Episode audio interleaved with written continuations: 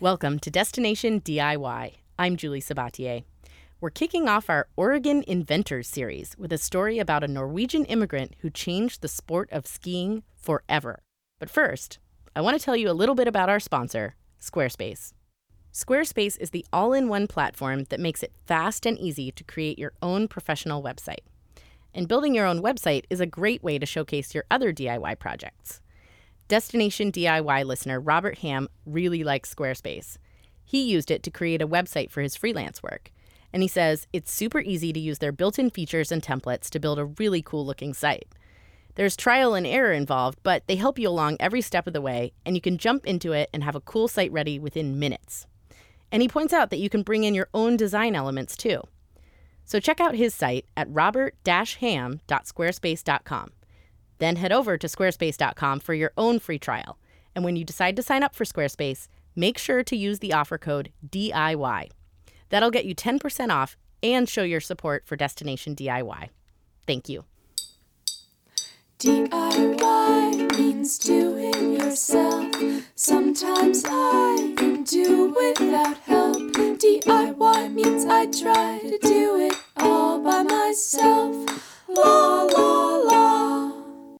If you ski or you hang out with skiers, you've probably heard the word yard sale used as a verb. I asked my brother Andy to define the term. You may remember from our last episode that Andy used to be a pro skier. A yard sale is when you are skiing down the mountain and fall and you spread your skis, poles, goggles, hat, anything that's not attached to your body out on the snow as if it were a yard sale for everyone to purchase. Will you use the word yard sale in a sentence? I threw a backflip. The tips of my skis caught the snow, and I face planted and proceeded to yard sale all over the mountain. You know, most of my good yard sales happen under ski lifts. At least the ones you remember. This is Andy's friend Travis Ulrich, also an avid skier. So I'm skating toward the cornice in front of the lift. I boost off as large as I possibly can. I land a little forward in my stance, which makes your skis stay where you stick. And I yard sailed everywhere. Gloves, goggles, skis stayed in the snow, and I fell down with nothing. But just to be clear, you you survived that. You walked away. Absolutely. I, I came up grinning, getting uh, cheers and jeers from the lift. The lift was stoked. Everybody loves a yard sale. Because their skis popped right off their feet, anyone watching Andy and Travis yard sale knew they weren't going to leave the mountain on a stretcher with a broken leg or two. Up until the 1940s, breaking a leg while skiing was pretty common.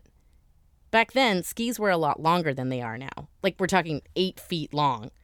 They were made of wood with metal bindings, nicknamed bear traps. And the old bear traps were just horrible. It's kind of a, a function of a locking vise that locked down on the lug of the boot. Nate Turner is the hard goods manager at Mount Hood Meadows Ski Resort. For all you non skiers, hard goods basically boils down to equipment. And once you were locked in, you were not coming out. sounds scary. Yeah, yeah, just a little. I, I don't care how fun skiing is. I don't think I could have gotten into it back in those days. There's probably a lot of natural born skiers, like Nate, who didn't get into the sport back then. Skiing just wasn't very popular before World War II. But the appeal of majestic, snow covered Mount Hood, just 55 miles from Portland, was tempting for some adventurous Oregonians back in the day. Silhouetted against towering snow capped Mount Hood, skiers soar into space in the North American Championships, high in the Cascade Mountains. Scandinavian immigrants who grew up skiing felt right at home on Oregon's highest mountain. One Norwegian in particular stood out Hjalmar Hvam. Both his first and last names begin with a silent H. In the community of skiers, he was known all over the country. He was a giant in the Northwest. This is historian Bill Lang. He's a professor emeritus at Portland State University. He also has a personal connection to Hjalmar Hvam. Yes, I knew him fairly well. I, uh, my father got to know him uh, in the 1930s, and our families did things together. I skied many, many, many days with him when I was uh, a youngster, a teenager, when I was a ski racer in high school and college. Between 1931 and 1945, there wasn't anybody who could touch him.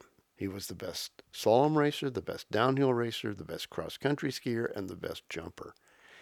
That is hard to match anywhere in the country. Bill and his ski buddies looked up to Hjalmar, even though when they knew him, he was in his 60s. His formal racing days were long over, but he was still up for a challenge. Hjalmar says, uh, You guys are getting pretty good. Let's play Fox and Hounds. And we said, What? And he said, Try and catch me. We'd start the same, and the object was to beat him to the bottom, essentially. We could never beat him. And we were not poor skiers. We were good racers. And we were young and we were relatively fearless, but we could not keep up with him. Hjalmar Hvam learned to ski at an early age in his hometown of Kongsberg. It's an old mining town in southern Norway. His father raised dairy cows, and it was little Hjalmar's job to deliver pails of milk to the neighbors on skis. And as Hjalmar said, I want you to know I never spilled a drop. Hjalmar and his brother Ingvald left Kongsberg in the 1920s. Norway was in a deep post war recession. The brothers landed in Oregon in 1927, where Hjalmar found work at a local sawmill. But he quickly became known as an exceptional skier. In 1931, he was the first person ever to ski down from the summit of Mount Hood. He won something like 150 trophies in his career, and he actually qualified for the 1936 Winter Olympics in Berlin but he couldn't compete because he hadn't gone through all the steps of becoming a U.S. citizen. 16 years later, when his citizenship was all worked out, Hjalmar coached the U.S. Nordic team at the Olympics in Oslo. He was wiry. He was uh, slender. He was fast. He was extremely durable. He had enormous energy. It just you could go on and on. It, it's typical of what you think of when you think of a world class athlete. But even a champ like Hjalmar wasn't immune to broken bones. In 1937, he won the Golden Rose Ski Classic at Mount Hood's Timberline Lodge for the second year in a row. Afterwards, he and some friends decided to do a little ski jumping in the backcountry. He jumped off of a snowy crest, and one of his long wooden skis got stuck in a frozen rut. His leg twisted and broke. Despite all his athletic accomplishments, what happened next is actually what secured Hjalmar's place in ski history. Bill Lang heard the story straight from the man himself. He would get a kind of an elfish look on his face when he told it. He had uh, a broken leg. He was in the hospital. Had, it was a difficult repair of his leg, frankly. He had some painkillers, don't know what kind. And in a a painkiller induced, so to speak, dream, he realized the principle that he could use for this ski binding. So when he came out of his drowsiness, he asked the nurse for a pad and paper and a tray. That was the moment of inspiration for the world's first quick release safety ski binding. Here's how Hjalmar told the story in a 1993 interview with KPTV in Portland. He was 90 years old at the time. And I just jumped, and the guy in the next bed uh, says, Say, you just about jumped out of bed. Oh, is that right? I said, I had a, a binding that I've been working on for three years, and I just, just realized how I could build it. So I drew the sketch up for the first release binding in the world. When Hjalmar was released from the hospital, he took his sketch and he cobbled together a prototype using a stud from a bay window and some other stuff he had lying around. The challenge was to make a piece of machinery that would hold a boot securely while you were skiing and release safely if you took a spill. The kind of binding Hjalmar had used up to that point, the binding he was using when he broke his leg, consisted of two basic pieces. You had the bear trap on the front and that was connected to an adjustable metal cable that wrapped around the heel and snapped shut. Hjalmar focused on the immovable toe piece. His binding had three parts forming a triangle on a metal plate that was screwed into the ski. As long as the boot was headed directly toward the central point, it would remain in the proper position for skiing, still using the cable to push it forward. But the moment that it twisted too much, so that it no longer was headed directly toward that central. One of the tongs, one of the points of the triangle would come off the boot and that would free you. That was his invention. The design was pretty simple, especially compared to ski bindings on the market today. But Nate Turner says it's easy to see how Hjalmar's influence lives on. Oh, 100% influence. I mean, one of the most recognizable design aspects of Hjalmar's uh, invention is, is the releasable toe. And you can see that same exact triangular shaped toe in today's modern bindings. And it's a little bit beefier, but just from a visual standpoint, it's very, very similar to, to Hjalmar's triangular toe piece. Hjalmar patented the design in 1939. He called it the Safe Ski Binding, and he took out magazine ads with the slogan, Boom with Hvam and have no fear. Just like his name, he spelled Hvoom with a silent H. There's conflicting reports about who came up with the slogan. I read somewhere that it was Simpsons creator Matt Groening's father who coined it. That may or may not be true. Anyway, it's clear when you read it that Hjalmar wrote the ad copy himself. For authenticity, I found a genuine Norwegian to read one of the safe ski binding ads for us. Hi, Julie. My name is Knut, and I hear that you are looking for somebody with a Norwegian accent. And uh, my qualifications may be short in a lot of ways, but I do have a Norwegian accent. Knut came to Oregon from Norway in 1967. Boom with Hvam and have no fear. Maybe you do not know about release bindings. Maybe you're in a hospital with a broken leg. Let me tell you about how the Hvam toe release works. It never releases while you ski. When you fall bad, your foot may twist. With the toe swivels, and your boot may be twisted out without injury. It is safe to say there is no better binding than a Hvam. Maybe you think I would tell you a lie. If you think so, I'm sorry for you. I would not lie about anything. Especially, I would not lie about skiing, because skiing is what my whole life is about.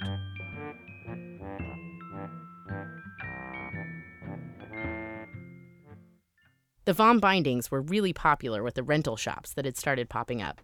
The boom years following World War II were good for the ski industry. Ski areas were opening rapidly, like bowling alleys. I mean, they're just all over the place. Winter has touched the scenic slopes of Mount Hood with a carpet of white, so the ski birds are on the wing. From Timberline Lodge, the chairlift is a magic carpet whisking the winter sport fans up to the takeoff point 7,000 feet above sea level.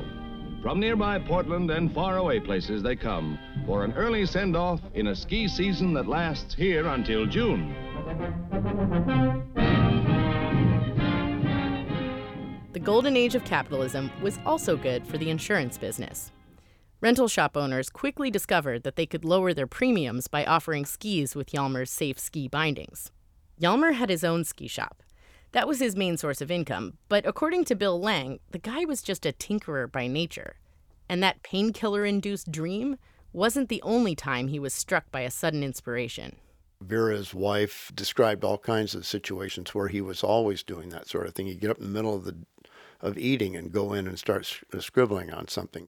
Hjalmar never got rich off of his invention, but he kept working on it anyway. He actually has eight different ski binding patents under his name. Every few years, the binding would get an overhaul. That was the fun part of it for Hjalmar.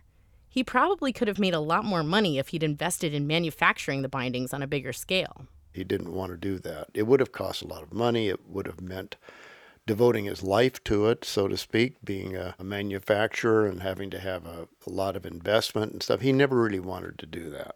Pretty soon, dozens of companies were making their own versions of the quick release bindings.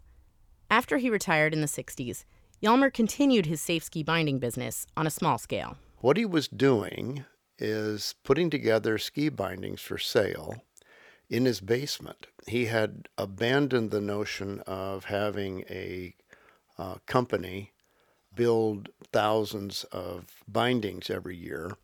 He'd gotten out of that business for a number of reasons, but he still sold bindings and he sold them to selected retailers all over the country, but he made them himself with help.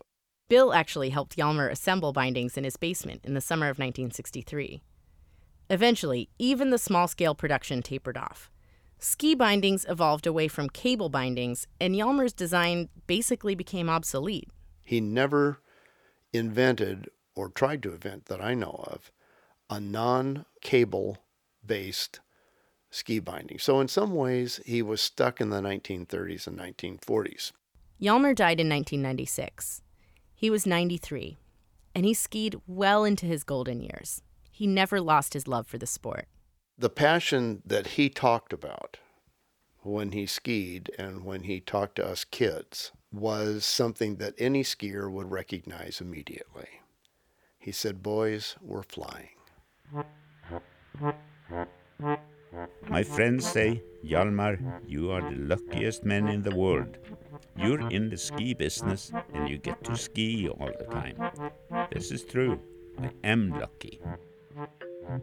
I think we owe it to him for having the concept that you know this is a fun sport, and we just need to make it just a degree safer so that everybody can enjoy it and have a peace of mind when they're out, you know, skiing on the mountains and not worrying about you know twisting their knee or breaking their leg or whatever, and uh, you know just sharing an awesome sport with the world and making it safer and more appealing to everybody. I think the ski industry worldwide owes a little tip of the hat to him. According to Nate Turner, there's still plenty of room for new ski binding inventions. We'll never stop changing and tweaking the ski binding. There's always ways to improve it. Personally, I'm all for that. I'd much rather have a ski binding like this than like this. And I'm here to tell you that even with the binding, it's still possible to break your leg. That was my fault, though. I was 18 and I was trying to impress my brother, you know, the guy who became a pro skier that's definitely one of the most prominent ski memories I have. And you still have a titanium rod in your femur. Yes, yes, I do. but that had nothing to do with my bindings. Let's just be clear. No, that had to do with your pride. Hjalmar would be the first to tell you that when it comes to skiing, courage is a lot more important than pride. And thanks to his bindings, that courage is easier to come by. If you have the guts to ski, you must ski so you fall down once in a while. It takes a little risk, but that's what's fun of it. That's what skiing is all about.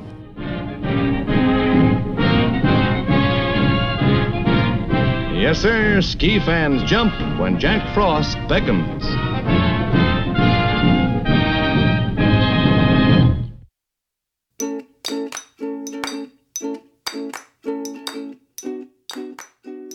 Thanks for tuning in to Destination DIY. I'm Julie Sabatier, and I produced this episode with help from engineer Brian Kramer, editor Laura Haddon, and producer Jamie Keddy. Gray Ann created the Destination DIY theme song. In this episode, you also heard music composed and performed by Jason Leonard. We get legal help from Cole Haver. Funding for the Oregon Inventor Series comes from the Regional Arts and Culture Council head over to destinationdiy.org because you do not want to miss the awesome photos of Hjalmar Hvam in his heyday as a skier. We also have his original patent. Thanks to the Oregon Historical Society for helping me track that stuff down. And thanks so much to Knut Austa. Uh, Knut Austa. For reading the Hvoom with Hvam ad copy for us.